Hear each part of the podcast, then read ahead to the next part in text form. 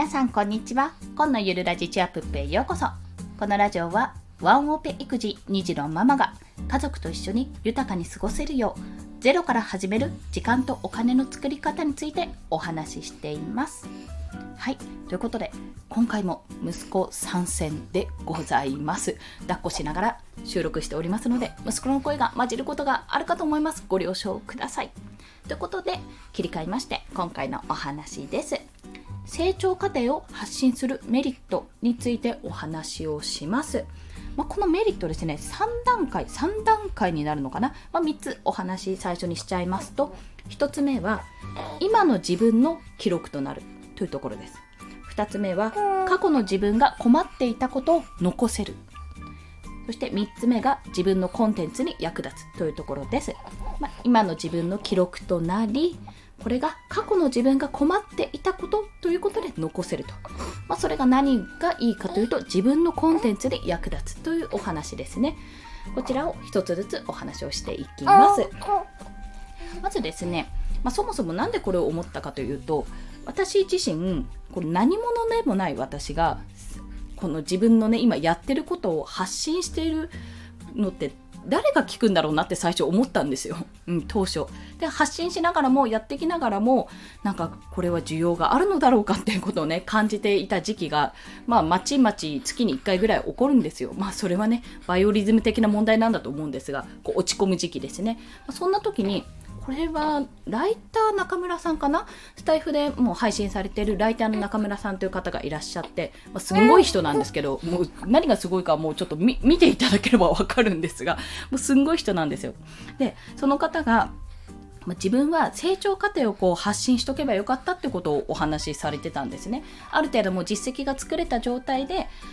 状態から発信をツイッターかな？ツイッターをしていたからちょっとそれはもったいなかったっていうことを話されてていやなんでだろうなってことを感じていたんですね。だってもう実績あった方がフォロワーさんとかもつきやすいだろうしつきやすいとか見やすいだろうし情報もいろいろ発信できるしいいじゃないかって思っていたんですよ。でも、まあ、今回この先ほど言った3つのステップですね。で考えるとあ確かに今の自分を残すことって非常に重要だなってことに気がついたわけです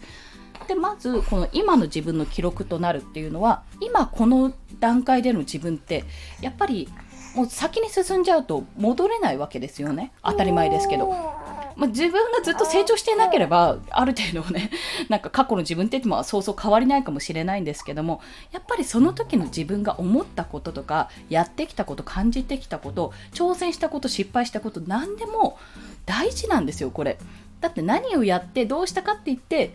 どうしたかどうしたかその結果どうなったかっていうのってすごいデータじゃないですか。しかも一人の人間に対するもので。なので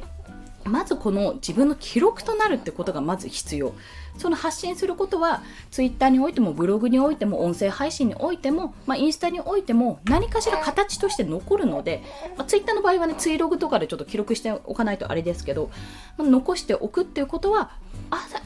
この後ですねこの後の2に過去の自分が困っていたこととして残せるわけですよ。あの時こんなことを考えていたなと。あの時あそういえばこういうことにつまずいていたなってところに通じるわけですよね。なぜかというと私が今音声配信とか始めて45ヶ月ぐらい経ったんですが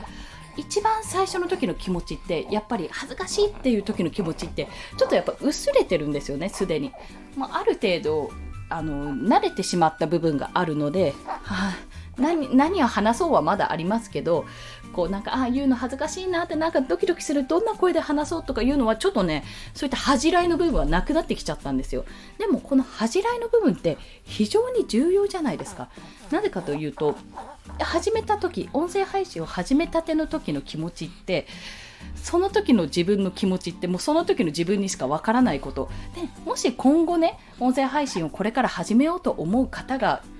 来た時にいらした時にあどんな配信してるのかなってあのどんな風に話せばいいのかなって悩みにその、えー、今の私のだと寄り添えないわけですよ。完全に寄り添うことはできない。あ、わかるって、なんとなく思い出せるけど、わかるとまでいかないけど、その過去の自分の放送とかあの残していたコンテンツですね。音声配信ここが緊張するとかあこういう風にしたけどやっぱこれじゃダメだとかねそういった経験が経験を伝えることができるんですよ。そう要は過去の自分が困っていたことって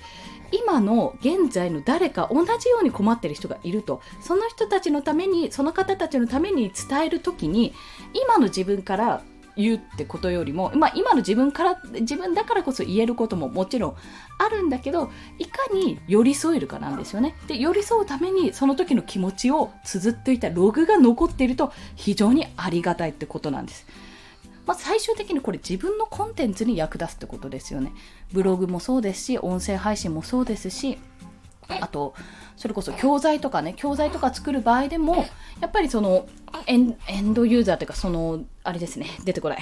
ターゲットの方ですね、ターゲットの方に向けて、じゃあどういう方をターゲットにするか。で過去の自分例えば音声配信を始めようと思ってるけどちょっと迷ってる、えっと、ママさんとかをターゲットにするとして過去の自分なので。じゃあその時にあどんな気持ちあったっけな？音声配信始めたててどんな風にやってたっけな？って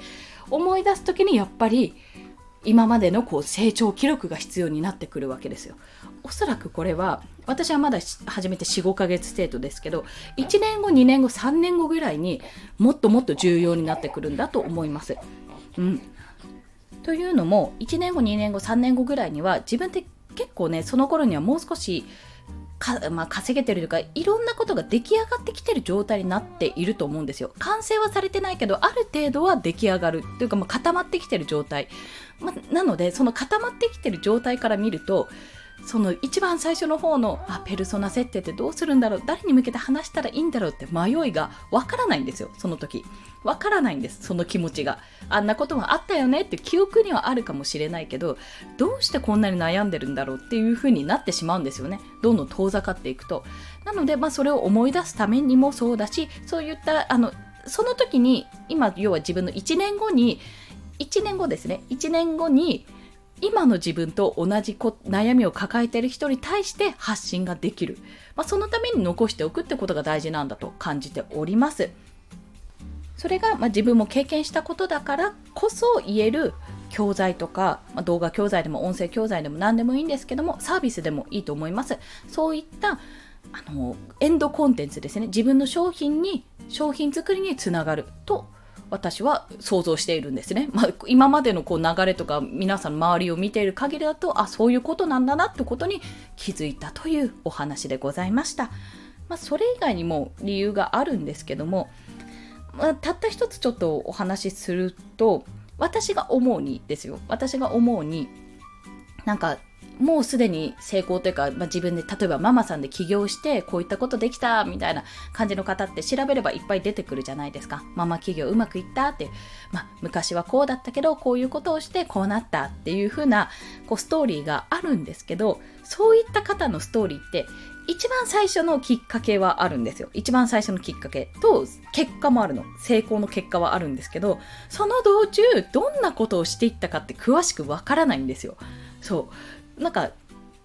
昔スタートはあっていきなりもうゴールみたいな感じなんですよね。まあ、もしくは中間部がね1、2個ぐらいあるかもしれないんですけども結構4コマ漫画みたいにトントントントンって済んでしまう。違うんだって私はその中が見たいんだってなどういう苦しみがあってどういうことをしてどういうことをして少しずつ積み上げてきたのかっていうこの実績が知りたいわけですよ。でそれを知りたいからこそやっぱり今ここを発信するメリットはあるんじゃないかとそう思うんですよねなぜかというと自分が知りたいっていうところを今私は発信しているから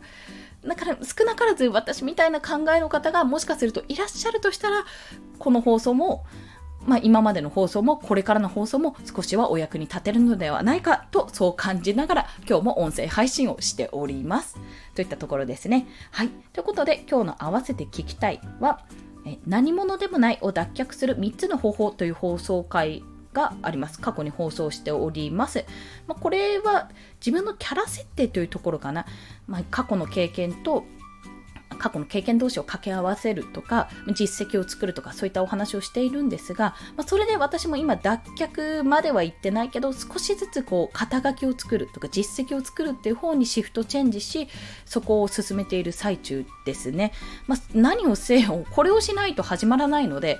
変な話ね私なんかどっかの王族の一人娘だったとかそんなような珍エピソードがあるわけではないので、まあ、いかに自分が普通の1階の主婦の自分がどうやって稼いでいくか戦い抜いていくか時間とお金を確保していくかっていうところ豊かな生活を送れるようになるかっていうところをやっぱこれからも配信していきたいと思いますのでよろしければ合わせて聞きたいでお聞きください。はいそれでは今日もお聴きくださりありがとうございました。この放送いいねって思われた方、ハートボタンを押していただけると嬉しいです。またレビューなど書いていただけるのもありがたいです。はい。泣いて跳ねて喜びます。ということで今日も一日まだまだ頑張っていきましょう。コンでした。ではまた。